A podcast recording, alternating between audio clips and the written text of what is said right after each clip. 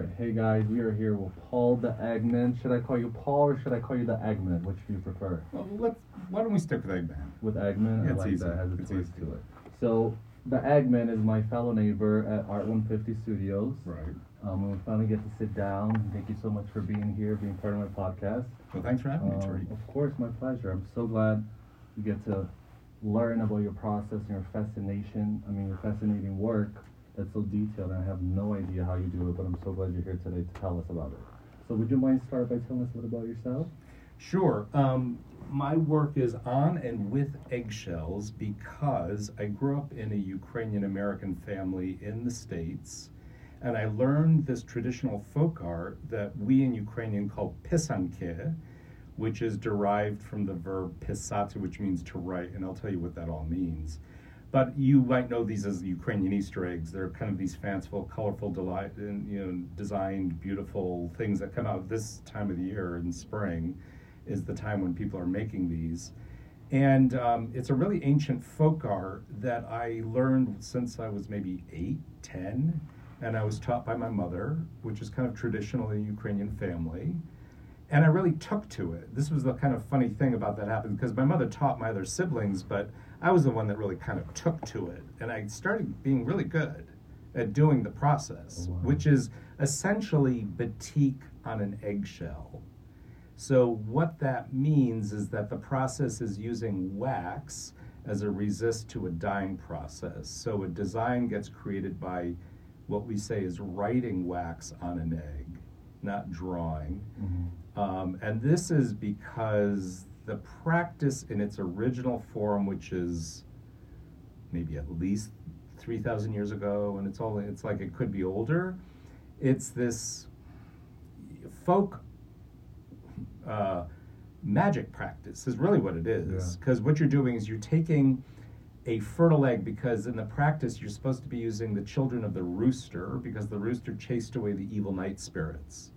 So the Oh, wow. rooster was considered a magical bird. Yes. So the children of the rooster would be magical also. So this means a children of a rooster means you've got a fertile egg, Uh-huh. right? Which means you could like eat it, raise it to a chick, or you can make magic with it.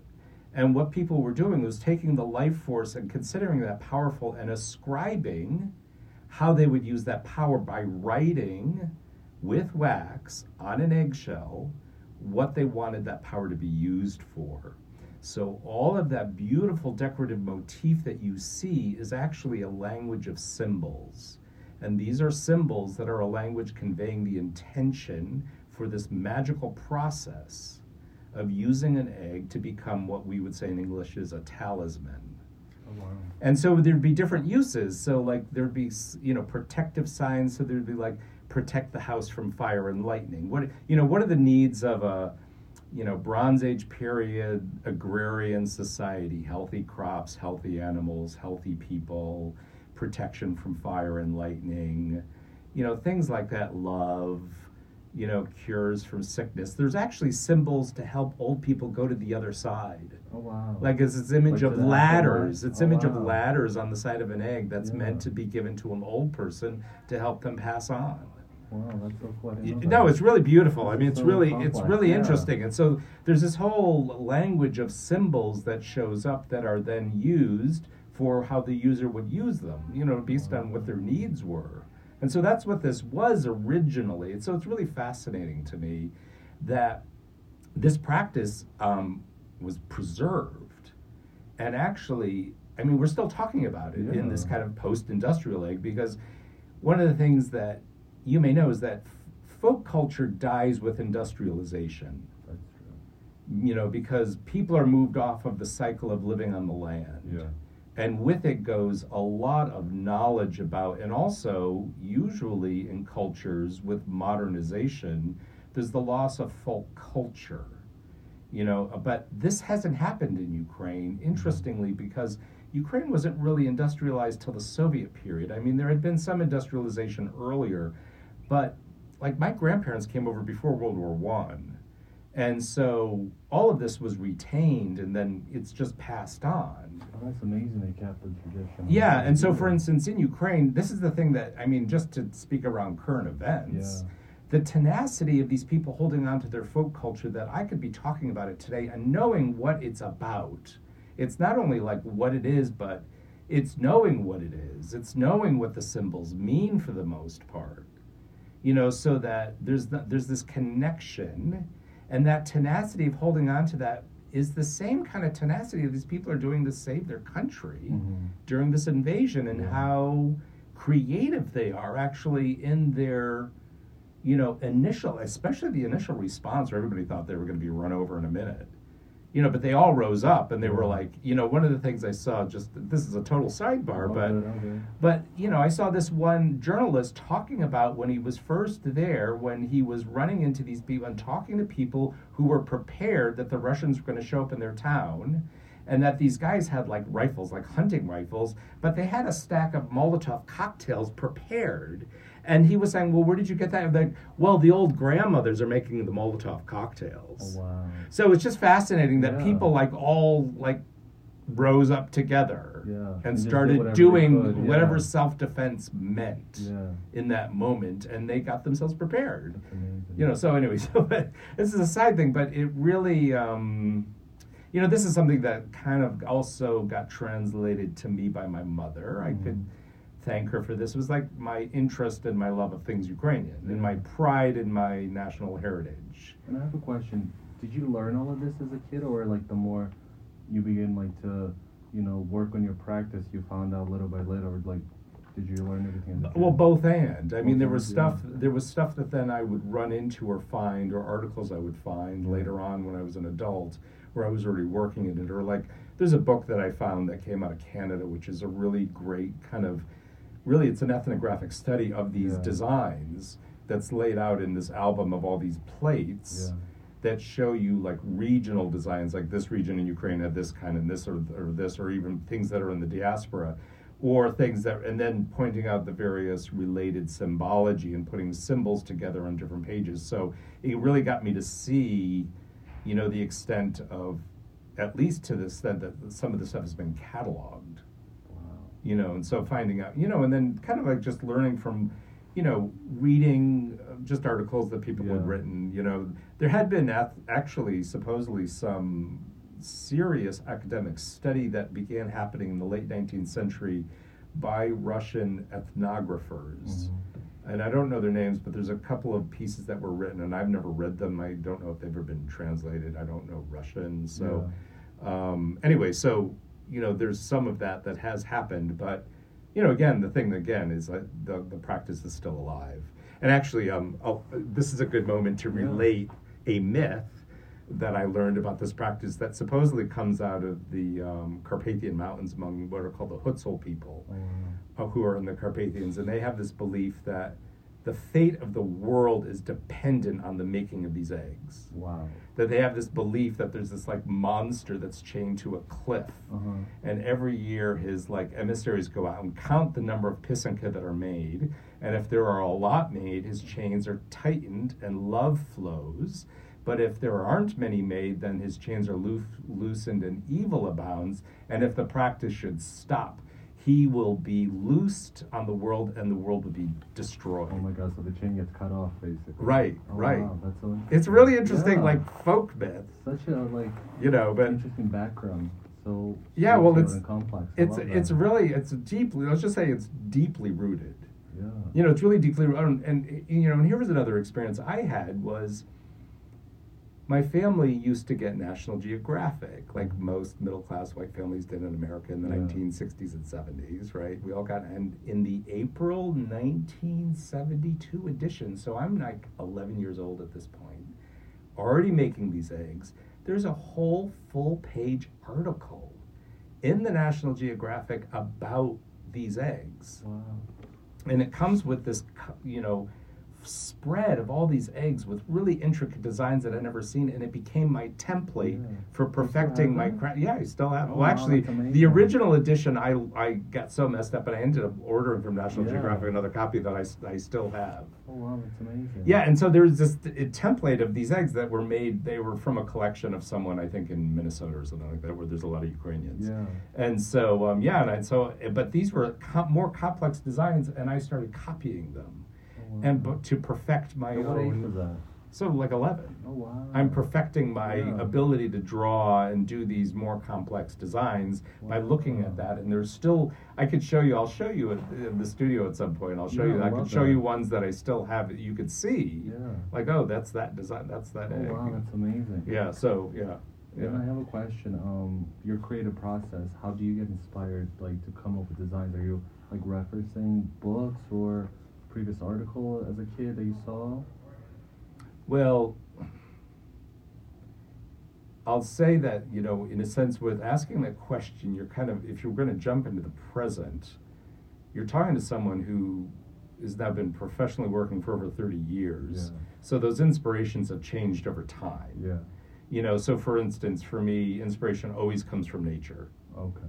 You know, nature is like a primary uh, source of inspiration and beauty, and and also it's shown up in my work a lot. Mhm. Um, often, like for instance, the interesting thing for me is like as someone who draws, for instance, I usually only really like to draw landscapes that inspire me, and it almost has to be like at a certain.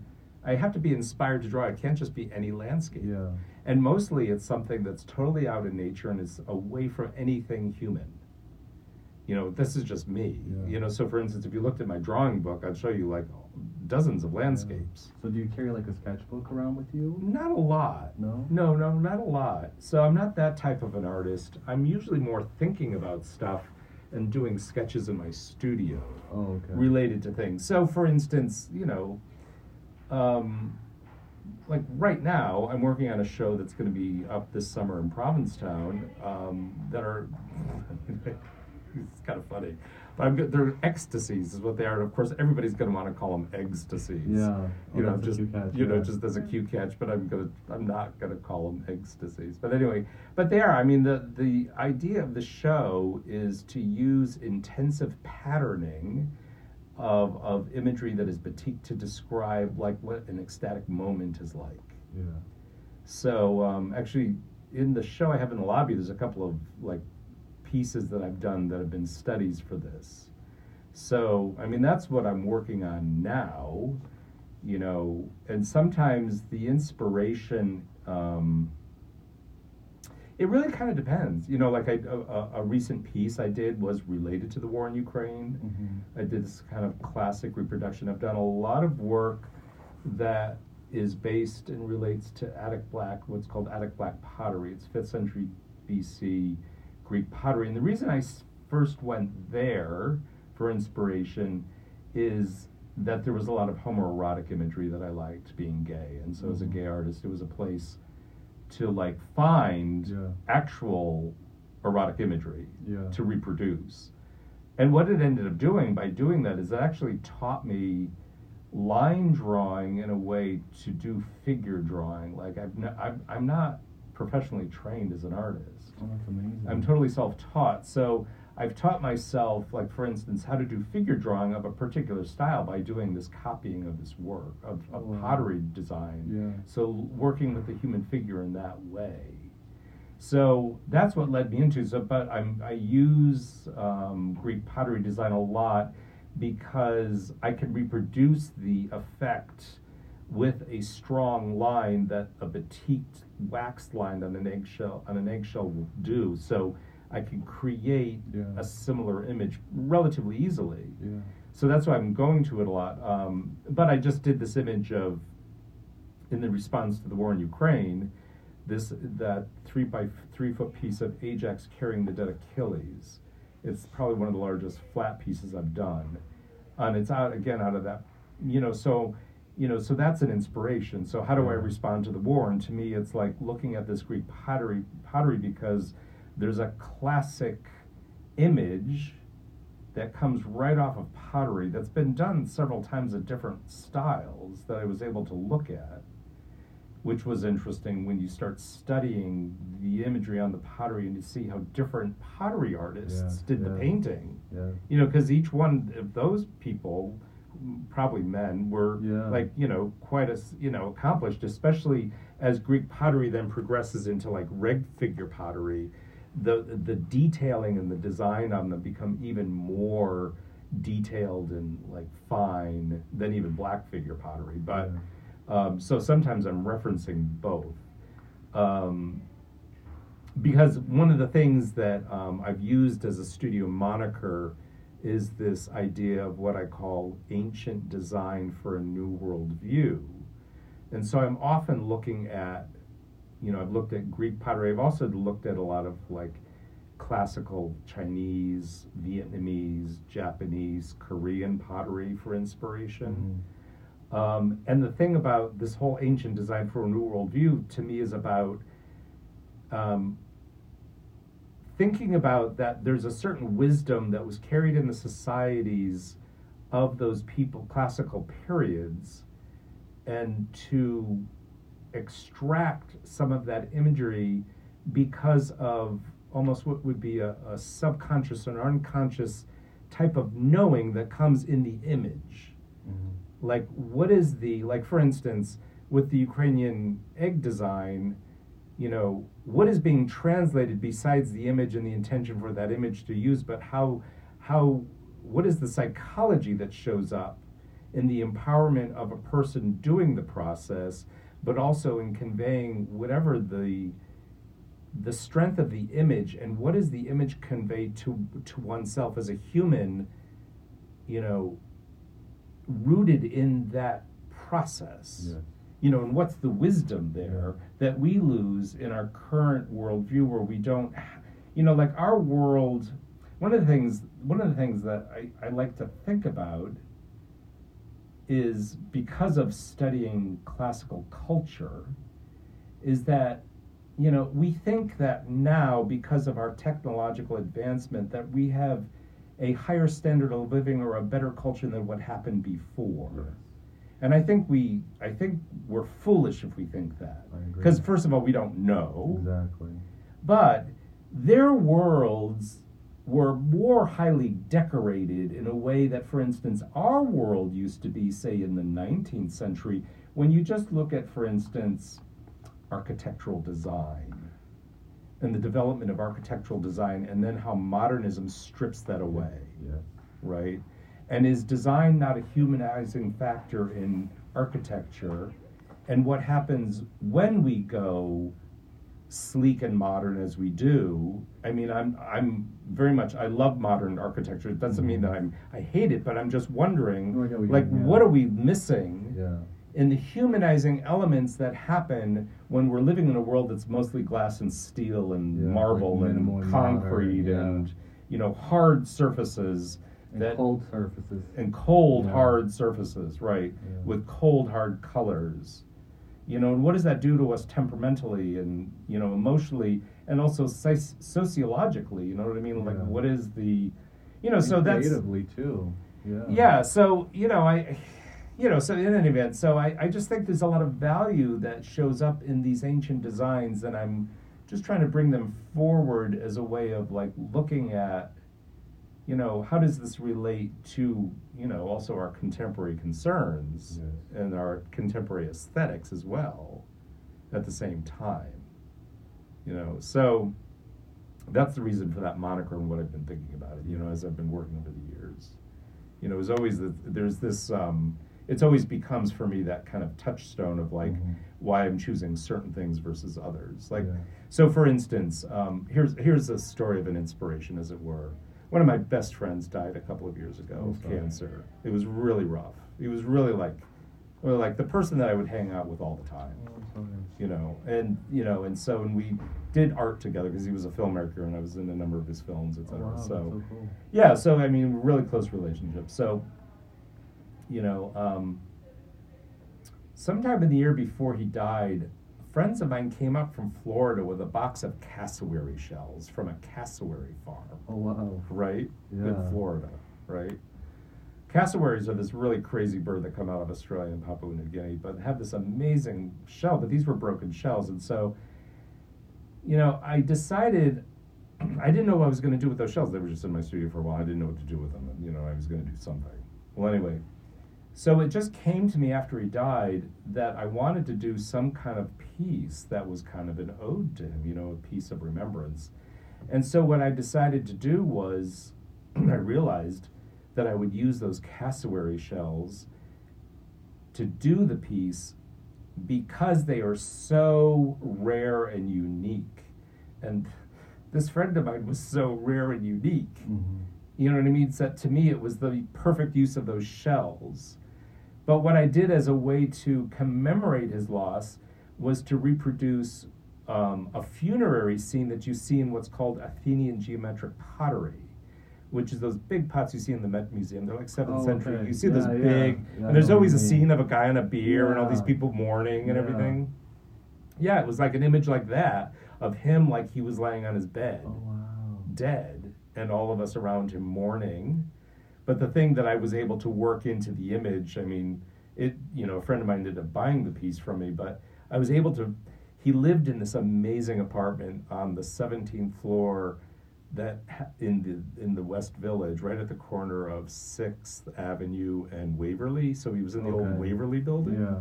So he's on the northwest corner on the 17th floor, just under the penthouse. And so he has this view of the city that is unparalleled. Yeah. I mean, I, I could show you images from his Oh, phone, but it's just it breathtaking because the city kind of rises up from there. Yeah.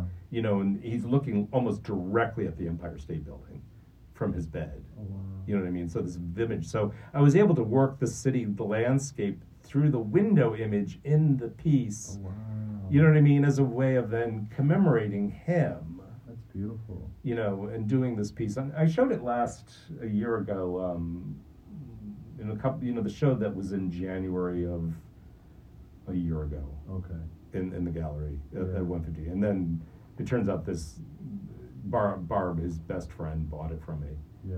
As Oh, you know, wow. so If you have pictures, I'd love to share them. Yeah, yeah, yeah. Instagram account because that's beautiful. Yeah, no, I could show. That's Yeah, I could show you. Yeah, I yeah. could show you that. Yeah, so it was. Yeah, so um, and and so what that ended up doing is then inspiring the whole show I did last summer, Wow. where but I was working. I did some work with cassowary, but mostly then it was with emu shells. Mhm.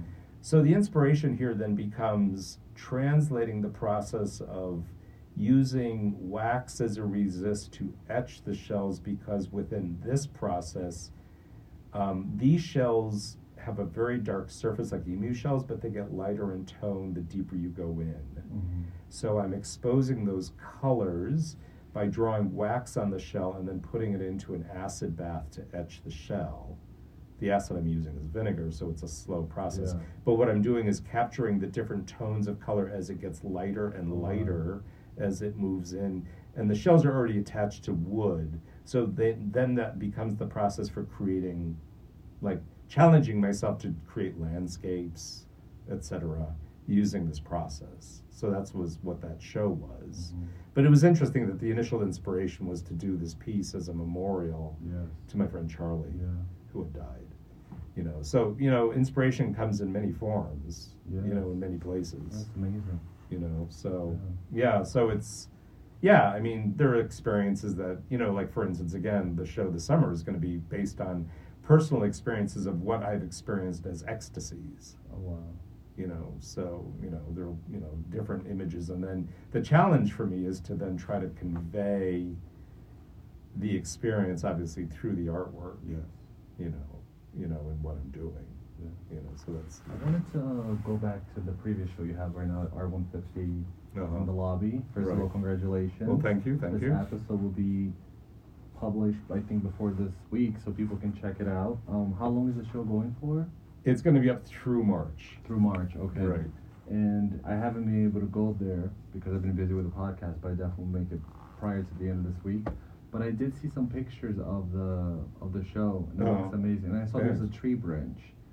It, there's Right. like some sort of branch, but I, like the person that shared it on Instagram, I couldn't really see the whole body. Right. I saw like a little piece. I'm like, oh my gosh, this this is so cool. How? What is that? Like you you glued the eggshells to the branch? Yes. Um, so this is a whole other other process that I'm working with, where I'm eggshell encrusting surfaces or objects.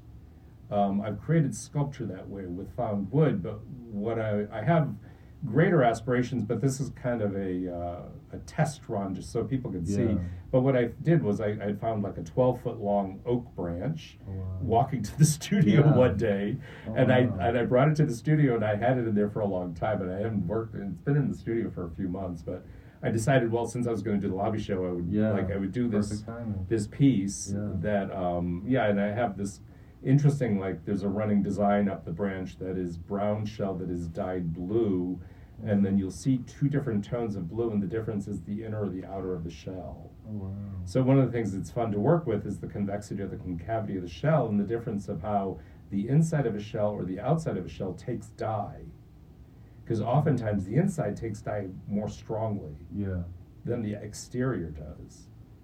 Oh wow, that's so cool. Yeah, no. So it's an interesting thing that uh, you know you learn along the way. And so, you know, some in some of my pieces, I'm laying down shell in that way in order to expose either the inside or the outside of the shell, depending on what I'm doing or why. I always, I mean, I've seen your work before, and I always thought it was only exterior, never the no, interior. no. That's amazing. Yeah, yeah, yeah. So, for instance, I have this American flag up there that I Yeah. did recently, right? And of course, this the American flag is meant to be showing that it's like crumbling. And hopefully the janitor doesn't like sweep up the, Yeah. the Why eggshells on the that floor. It's happened Oh. before. anyway. You need like one of those museum. I know, I know, I do, I need, I do. I should have. And last night I was supposed to, I should have put a sign down there. Anyway, but um, no, but on that flag you'll see the red stripes are brown shells, Mhm. and there is a kind of X running through it that's darker red than the other. And um, It's all good. We just have three cameras in the studio, and they're just they Oh. keep recording, so don't worry. Oh, okay, okay, okay, gotcha.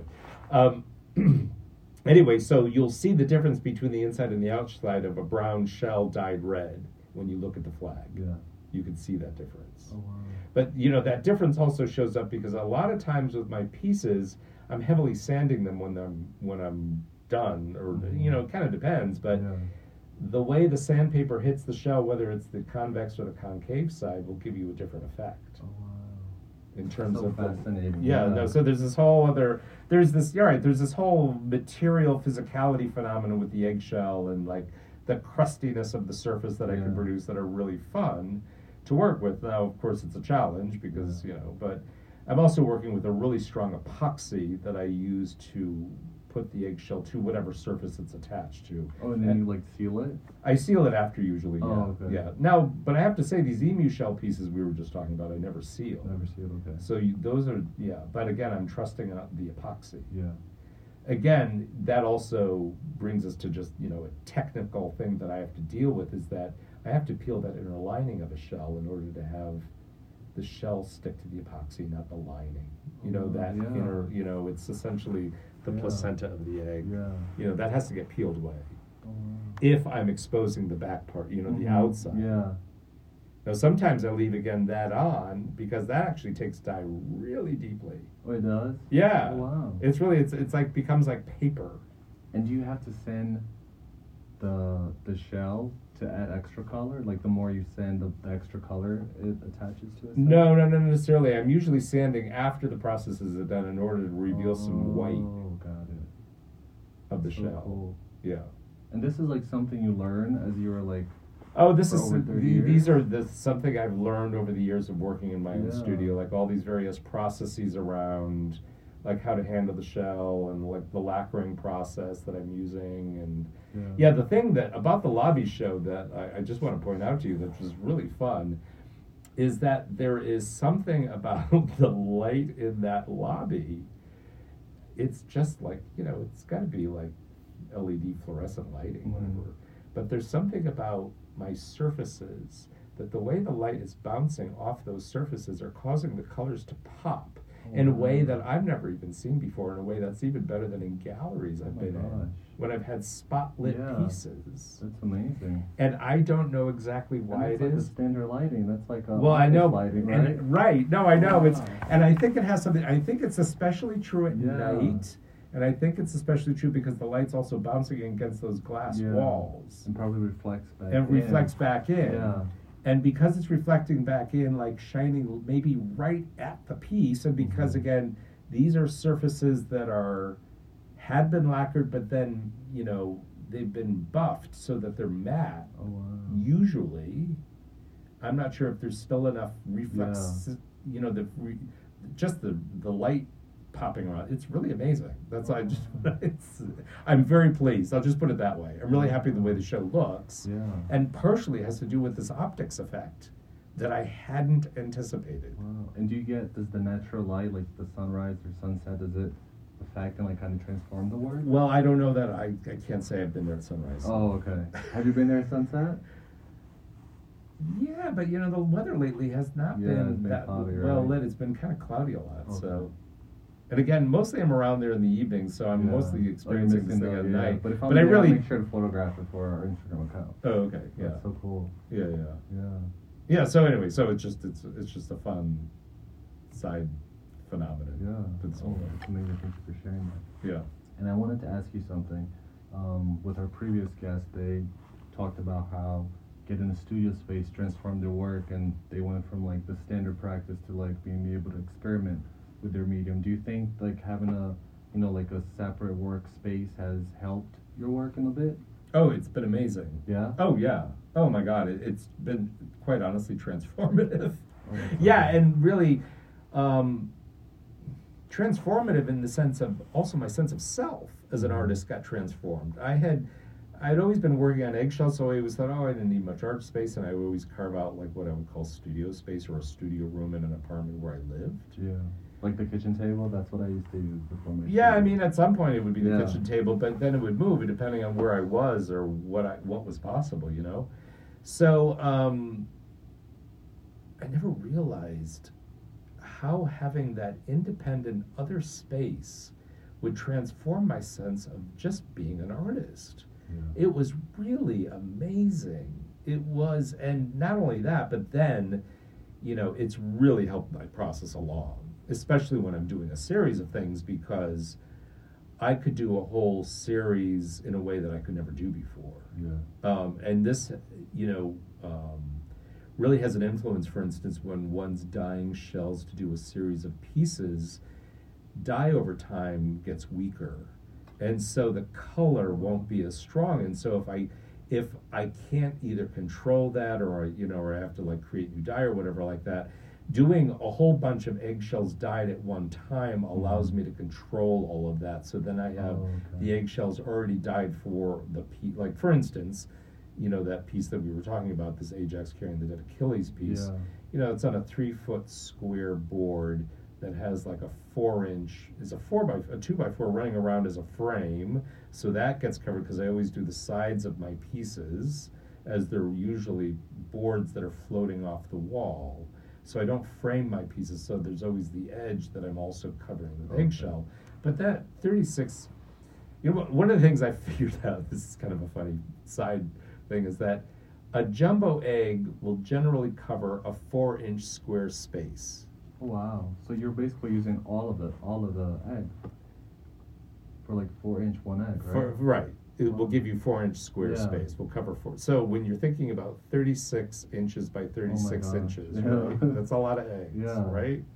So it was like dozens of shells that had been dyed before I even put them onto that board. Wow. and they were all set to go of different tonal colors of orange.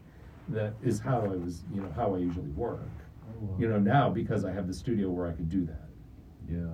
You know, so um, yeah. So it's So, is there like a lot of planning that goes into your work? Because, like, from the perspective as somebody that like is not familiar, like when I first seen your work, um, I thought it's like a very spontaneous process. Like you, you know, you break the shells, you glue the shell, and you paint on top of it. But here you're talking about, you know, the ink. You make everything from scratch, and then you have to like pre-plan to like dye which parts will later be used. You know it's it's interesting because I would say as my practice has grown and maybe you could say matured, there has become much more planning than I had before because I'm now it's only kind of happened really since about 2013, maybe 10 years ago. They started thinking systematically in a series.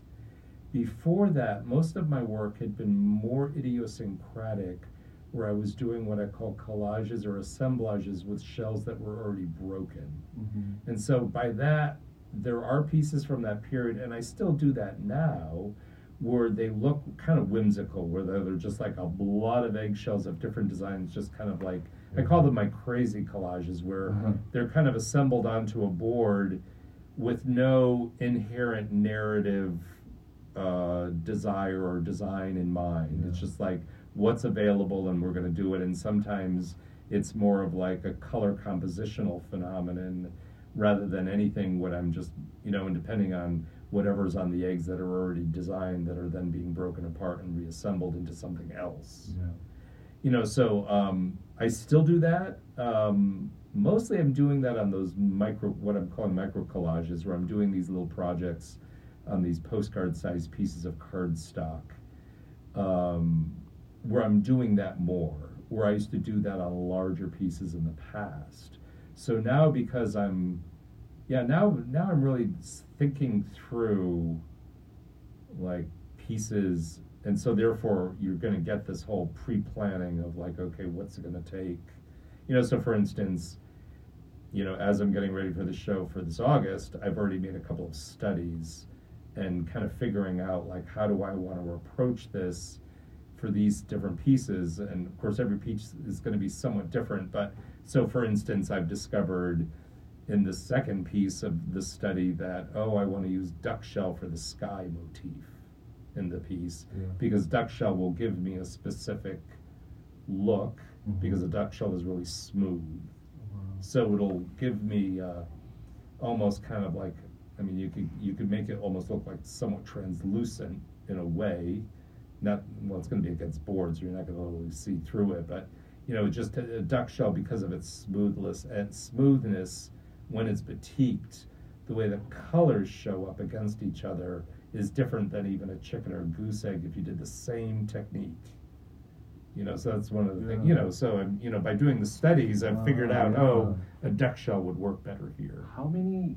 I don't know if it's like right to say species or animals, but how many animals' eggs did you get to like experiment on and use for your art? well i've only worked with bird eggs i oh, mean Okay. some people have asked me if i ever worked on like lizard or crocodile or alligator eggs Oh, and i don't know that whether or not would those even I- get those? I don't know how you would get those. I mean, these other big bird eggs are are available just because they're being farmed in this country. Oh, okay.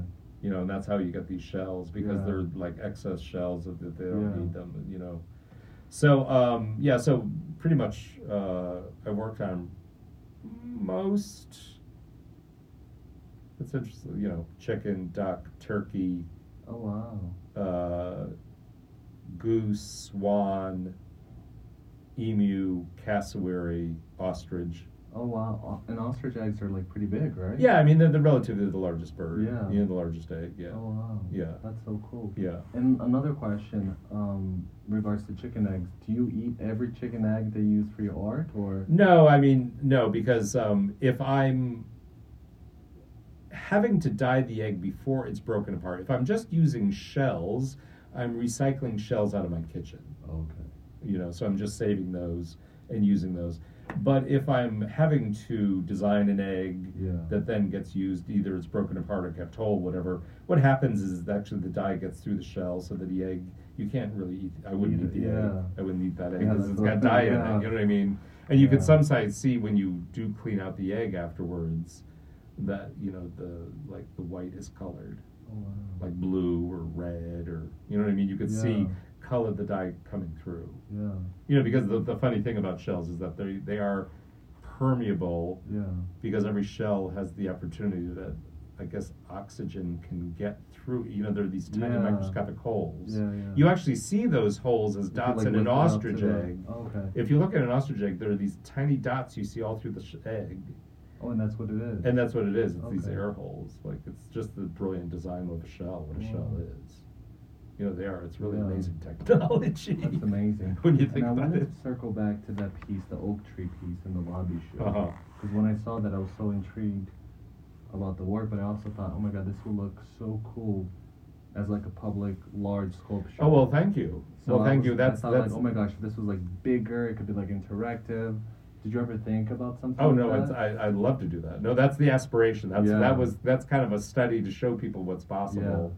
But no, I in fact I've been making some inquiries in the city about doing this. But yeah, no, I've already done a tree. Well, I've done a couple of these projects already. okay. Like a friend of mine, um, Oh, I, I go to Provincetown a lot, and a friend of mine who hosts me there, we found on the beach a, I don't know, I think it was a 13 foot long piece. It was a cedar trunk. I think it was a cedar tree, but it was the trunk that was found on the beach as driftwood. Oh wow.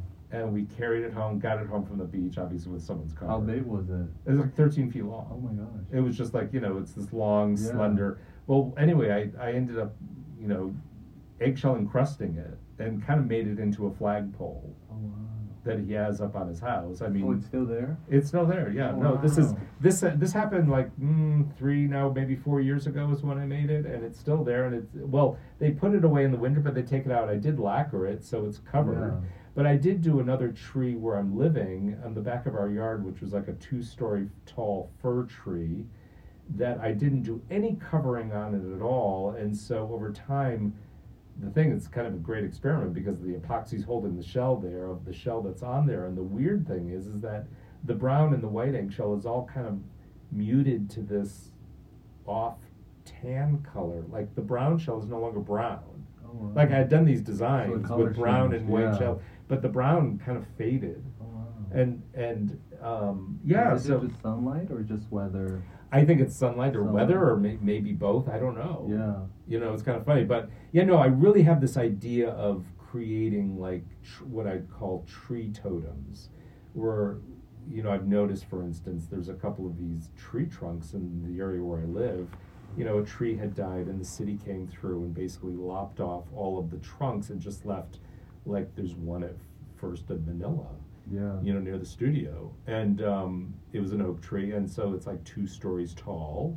And I would love to cover it in eggshell gosh, and do some so kind of like a design on it, you know, and it can be kind of anything. But one of the things I realized with the tree trunk is you've got those big ovoids that Yeah. show up where the branches had been. And so they become a de facto kind of already egg shaped Oh, wow, phenomenon. yeah, You know, when you think about it, yeah. you know what I mean? But I was thinking about that one, but I thought that would be great if those became big Yeah. eyes. Oh You know what I mean? So cool. You know what I mean? So I mean, but something. But I really have this in, you know, because I, I, you know, I, I pitched this proposal to Socrates Sculpture Park a couple of years ago, and they didn't take it. But you know, I'm really interested in doing something like this, where I do these tree totem phenomenon, where, you know, they become a piece of public art, and maybe in a place where people wouldn't expect. Yeah. That Um. Yeah, so it's it's it's we'll see. You know, I mean, Yeah. this is something I do want to start working on. when I saw the oak tree that you did for the, your current solo show, the first thing that reminded me was um, Kusama's trees at the botanical garden that they did. Oh. They did like six of them with her work, like wrapped with the dots. oh, When I really? seen that, I said, "Oh my gosh, this, but like a thicker trunk, centered in the middle of a park where people can like maybe touch if it's allowed, or Yeah. take pictures, or if there's like a hole in the tree can walk through." I thought it would be so. Whoever's listening, if you can please reach out to Yes, the. Eggman and make it happen, this would be so cool. It would be amazing. No, it would be amazing. And and uh, you know, it's not an expensive thing to do either. I mean, Yeah. eggshells are not they're not that expensive. Yeah. It's mostly time. But yeah, but the thing that also was amazing to me again, this is here's here's a phenomenon that I'll share as being an artist. Sometimes my artwork presages something that happens in my life. Mhm. Or I do a piece of art and I become and I and I realize an understanding about myself that I didn't have until I look at this piece of art. Yeah. And one of the things, you know, along this line was that I was working on this tree. Yeah, I don't know, maybe it was in 2018, was it? I think it was in the end of summer of 2018. In that fall, I went to Australia, and there I'm looking at Aboriginal art in these major museums there, and I'm seeing these absolutely amazing tree carved, you know, Aboriginal pieces that are in almost the same color story as eggshell, white and brown Wow. eggshell, and I was just like flabbergasted. And it was like such an inspiration, especially like in the beautiful carvings that these folks had done, and they were on again. I mean, they weren't two stories tall, but they were like really long. You know, these long, Yeah.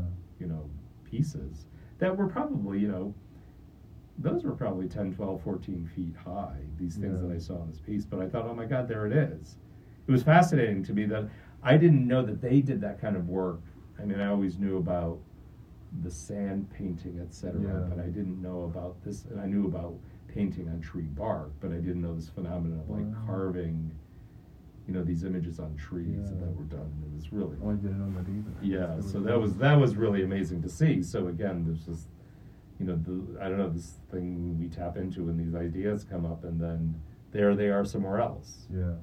You know, out of totally different context. Wow. You know. And I saw a picture on your Instagram that I think this might have been a few years ago where um, you were one of the artists that did the eggs outside of the Columbus Circle. Right, right. That's Yeah, I really participated cool. in what was called the Big Egg Hunt. Okay. Yeah, it was a London um, NGO that was for Asian elephants. I think it was Uh-huh. specifically uh, an NGO to support Asian elephants. And they had done this in London. They brought it to New York, and the artists we had to submit a design, and you were given a, I don't know, it was about three foot tall, kind of plastic egg form that was attached to a stand that then would get attached to a plinth when it was Mhm. being shown publicly. But it was this big project that um, it was a it was a fundraiser through an auction, an online Okay. public auction. So um, yeah, and so I did what I did was I did an eggshell encrust eggshell encrusted the On egg, yeah. and I did the globe Yeah. the, the you know Yeah, I this saw, globe and again uh, within that process i was working again with convexity and concavity so Mhm. all the land area in that piece was brown shell the exterior of brown Oh, shell wow. except in the arctic areas Yes. or in antarctic areas Mhm. and then the water all the oceans were the inside of shell Oh, wow. so i was playing off the convexity and the concavity of the shell between land and water Yeah. and then what I would do is I, would- I was what I do is I take the uh, dye I use and work it as a watercolor medium to do the topograph- topographical painting Yeah. to give you a topographical globe. Because also, for instance, all of the oh here's just just another thing about you know to me like the Earth is our mother. hmm Okay, I agree. Yeah. I come out of a religion because I come out of like the Orthodox tradition, though we were, you know, Ukrainian Catholics, Mhm. part of the church that reestablished ties with Rome. But, you know, the so I come out of a the same actually come out of the same kind of church that Andy Warhol comes out of, oh wow. right? So you know, if you know what Byzantine iconography looks like, you can Mhm. understand his portraiture and the crazy colors he uses that seem off tone. Yeah. Right. You're talking about Warhol, like the screen prints. Yeah, all the screen prints, Yeah, all those yeah, I know what portraits, the celebrity portraits, Yeah, right? yeah. They're icons Yeah. because he comes out of a tradition of icons. Absolutely. I come out of a tradition of icons. Yeah. So to me, the earth is the ultimate mother. So my eggs that I do of the topographical globe are icons of the earth. And whenever I do images of the earth, it's always in topographical imagery, never as a political landscape Mhm. because I don't, you know what I mean? And, and so it's all, and in fact, I did a sculptural piece where I took a school globe and I ripped it off, ripped the paper off, Kept it, and then resurfaced the form of the globe with eggshell and did a topographical globe Wow.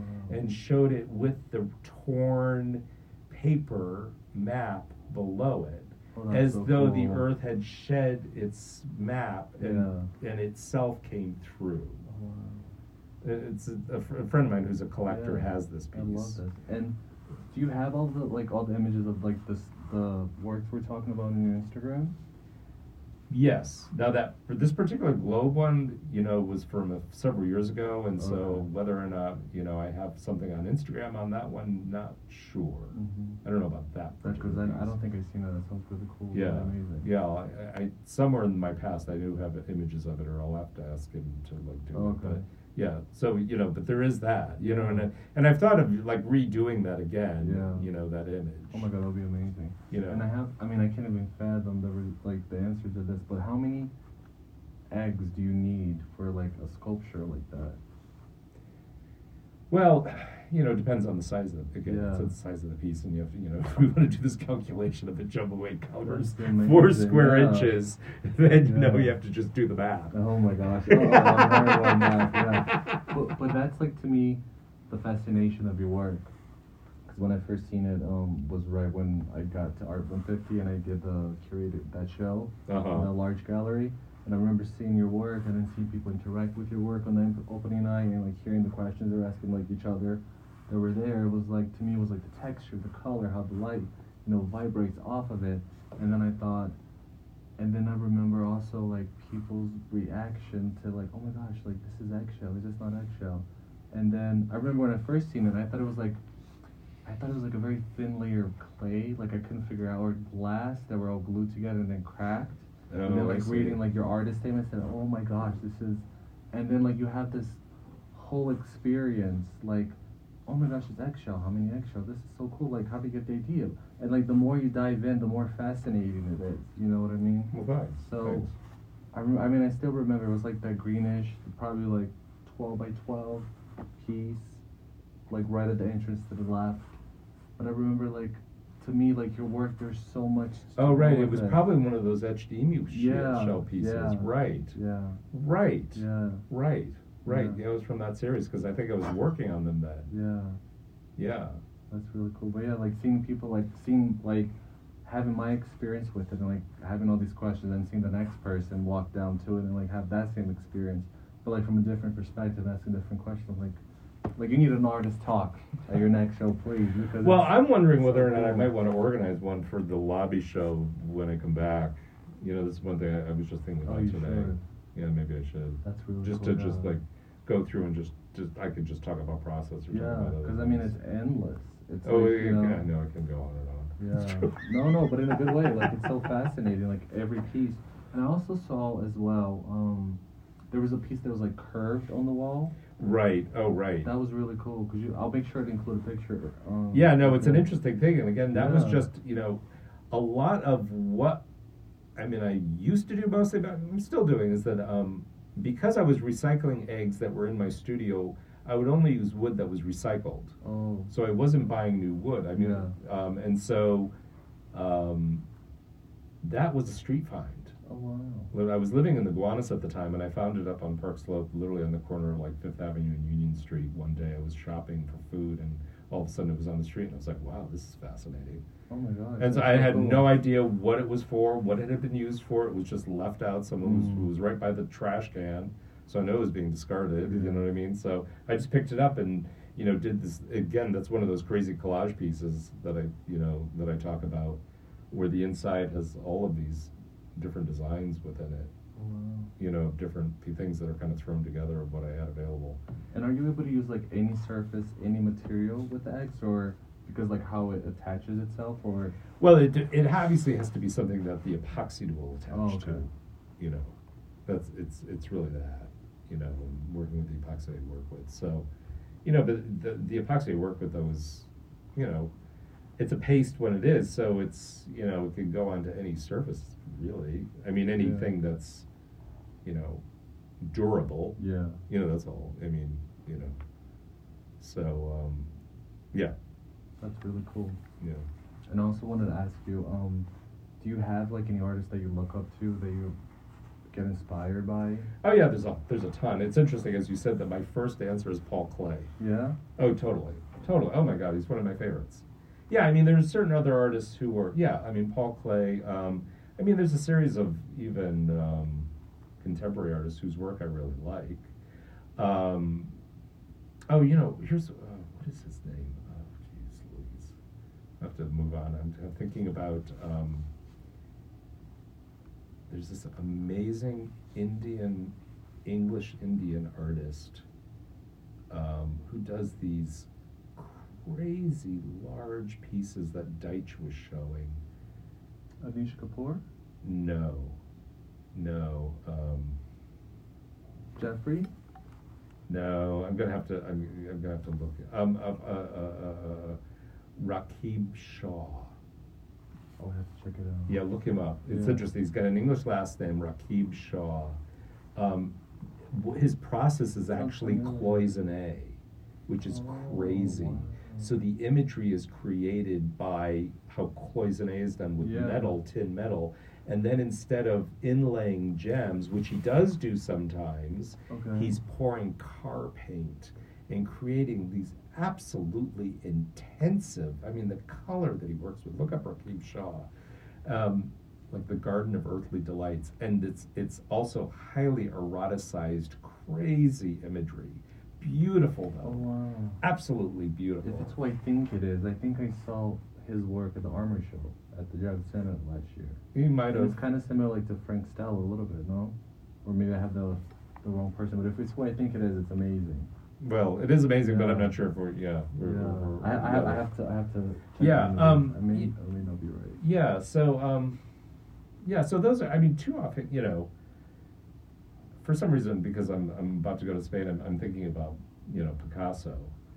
Um, of course, I you know love Picasso. You know, but one of the things, for instance, that affected me most strongly once was when I was years ago in Madrid Mm-hmm. at the Reina Sofia is Oh. where the Guernica is, and to see the first drawing Yeah. of Guernica, his first Oh, wow. impulse to do it to me was like looking at the Holy Grail. Oh Because to me, there's something exciting about those first drawings. Because you can see like the impulse, the ideas, the the quick. the ambition too. The Well, it's right, but it's also like the quick lines. You can see the energy, the impulse, the Yeah. you know, what I mean, the emotion going on, but the energy of the line, and just like, and you can see also that you know the very first impulse is not what ends up being the final piece, Yeah. and it goes through a couple of changes. So that to me was really there was something about that that really sticks with me to today. You No, know what I mean? I mean, I've been there three times, and it gets better and better. Yeah, And it's crazy that it's like yeah. so much more to go. Oh yeah, and it's and what an amazing museum. Oh my god. You know, and I know. So for instance, I love Calder, I love Miro. Oh god, I could go on and on. You know, one one painter who's a contem, you know, who's alive today, um, Paul Resika, is an amazing. He's he shows in New York and Provincetown, an amazing painter. You know, people like Hofmann. Um, you know, I mean, it can go on and on and on. I mean, it's And I have a question since you're talking about Provincetown. With your upcoming show, um, do you mind sharing us like the gallery and the info so people like listening now can, you know, do a little reservation in their calendar and make sure to attend it? Sure. I mean, it's going to be at the William Scott Gallery in Provincetown at the end of August, and you know, I unfortunately don't know the exact date. I know it would be probably the. It's the second or third Friday of the month. Okay. It would, it would open. Well, you know. I know what? it's the Friday of Carnival Week. Carnival. Okay. It's the Friday of plug Carnival in, plug in your Instagram so people can start following now and keep up with it. So they'll know like the exact yeah, have the exact day we'll have to look at. Yeah. What's your Instagram? It's uh, my given name, so it's Paul underscore underscore Wirhun. And how do you spell that? W I R H U N. Okay. Okay. Yeah. good. And do you have a website too you want to share with us? Yeah, same paulwirhun.com, same Paulwirhun. name. And are you open to like commissions or?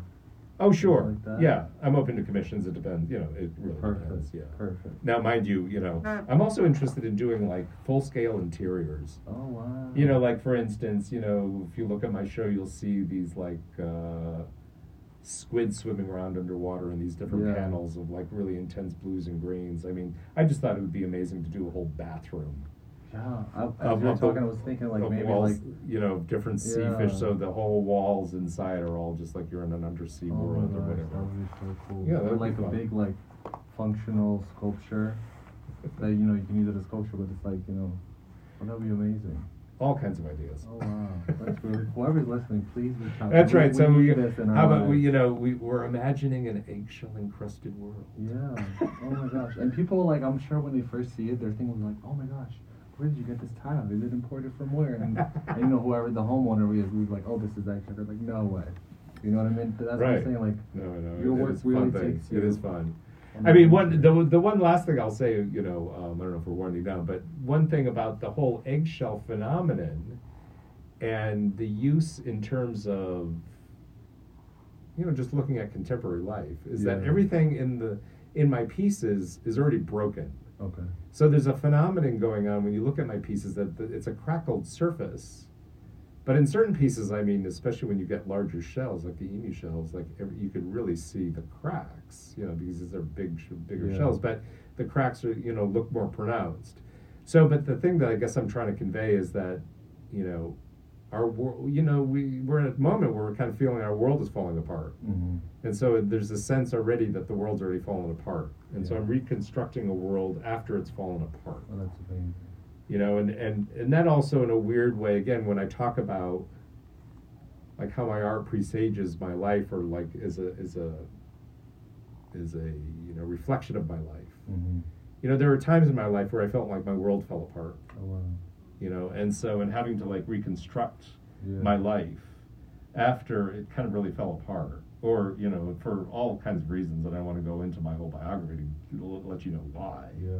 but just having that sense my world fell apart and having to reconstruct it That's beautiful. you know many of us have that experience in our Yeah. lives you know and so i just you know it, it you know it's kind of you know you know tripping toward the future as it were or Yeah. you know trying to grapple with the possibility of the future you know Yeah. within that reality you That's know so yeah and that's the other thing that's just kind of fascinating in terms of then how that reflects in the pieces where you know there are pre-done eggs because you know you know cutting back to what we were originally talking about this cultic use of eggs is implies a meaning that the egg is not just an object but it's a subject. Mhm. because it's not just a thing but it's a happening. Yes.